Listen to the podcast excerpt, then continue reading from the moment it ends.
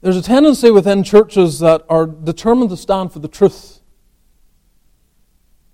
that they, they don't require themselves to be gentle in how they do it. And that's, that's a grave error. A grave error.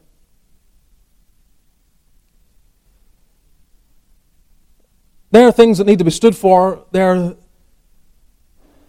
God's word. You need to, you need to stand upon it and be, and be firm about everything that it says and it teaches. But your manner, your manner is vital. You're not going to win people simply by being right. I wonder how many, how many good churches, sound churches, fundamental churches have driven people away not because of the things that they say, because of their manner.